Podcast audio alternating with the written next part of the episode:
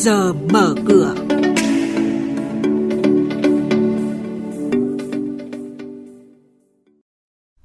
Thưa quý vị và các bạn, chuyên gia khuyến nghị năm 2023 cần phải phối hợp hài hòa giữa chính sách, tài khóa và tiền tệ, để nhanh tốc độ giải ngân vốn đầu tư công.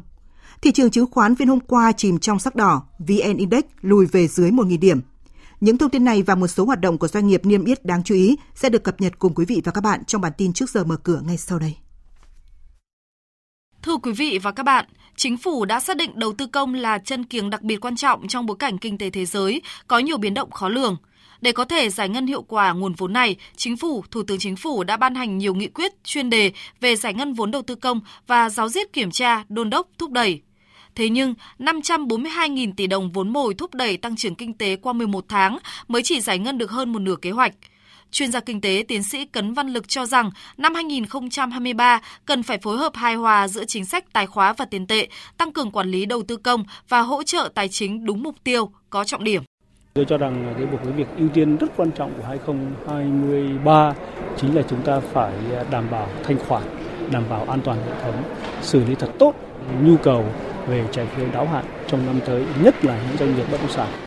Có thể nói năm nay là một năm khó quên đối với thị trường chứng khoán Việt Nam khi chứng kiến VN Index đạt mức đỉnh lịch sử rồi lại giảm mạnh tới 30%, ghi nhận thanh khoản phiên giao dịch cao kỷ lục rồi lại trầm lắng gần như ngừng giao dịch.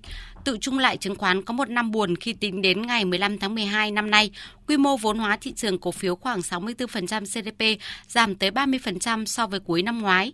Nhưng qua diễn biến của năm nay cũng cần nhận thấy sự non kém trong tâm lý nhà đầu tư trong nước, nhất là các nhà đầu tư mới khi háo hức tăng cao mà chưa trang bị cho mình kiến thức phù hợp. Ông Phan Đức Hiếu, Ủy viên Thường trực Ủy ban Kinh tế của Quốc hội cho rằng cái sự dễ dãi của nhà đầu tư có thể dẫn đến gây ra rủi ro cho chính nhà đầu tư, vì họ có thể mất đi cái khoản tiền đầu tư của mình do doanh nghiệp có thể phá sản hoặc đổ vỡ.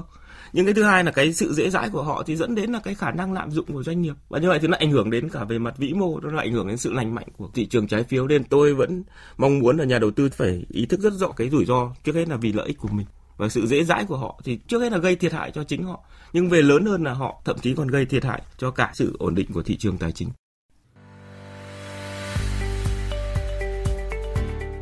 Vị và các bạn đang nghe chuyên mục Trước giờ mở cửa. Thông tin kinh tế vĩ mô, diễn biến thị trường chứng khoán, hoạt động doanh nghiệp niêm yết.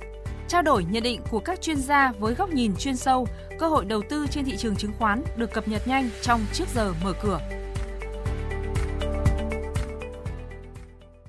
Sau đây là thông tin một số doanh nghiệp niêm yết. Công ty cổ phần Apac Holding, mã chứng khoán là IBC, vừa công bố báo cáo kết quả giao dịch cổ phiếu IBC của Chủ tịch Hội đồng Quản trị Nguyễn Ngọc Thủy và công ty mẹ là công ty cổ phần tập đoàn giáo dục E Group. Theo đó, liên tục trong 3 ngày từ ngày 20 đến ngày 22 tháng 12, ông Thủy bị công ty cổ phần chứng khoán Bảo Việt bán giải chấp hơn 113.000 cổ phiếu IBC, giảm sở hữu xuống còn tương đương tỷ lệ 7,91%. Trên sàn chứng khoán, cổ phiếu IBC đã chứng kiến 23 phiên giảm sàn liên tiếp. Phiên ngày 26 tháng 12, thị giá của IBC tiếp tục giảm kịch biên độ xuống còn 2.790 đồng một cổ phiếu, tương ứng giảm 85% so với thời điểm đầu tháng 11.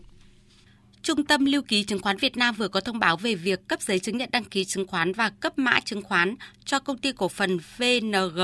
Cụ thể, mã chứng khoán là VNZ và số lượng chứng khoán đăng ký là hơn 35,8 triệu cổ phiếu.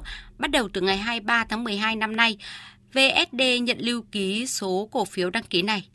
Phiên giao dịch chứng khoán hôm qua, trong phiên sáng, thị trường còn ghi nhận sự giằng co giữa bên mua và bên bán.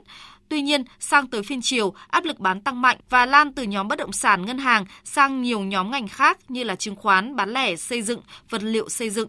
Đóng cửa phiên giao dịch ngày 26 tháng 12, VN Index giảm 35,13 điểm về mức 985,21 điểm, VN30 thậm chí giảm 4,48%, HNX Index giảm 6,8 điểm xuống 198,5 điểm, Upcom Index giảm gần 1,9%, thanh khoản đạt 11.000 tỷ đồng, trong đó có 9.733 tỷ đồng trên sàn thành phố Hồ Chí Minh. Đây cũng là các mức khởi động thị trường chứng khoán sáng nay.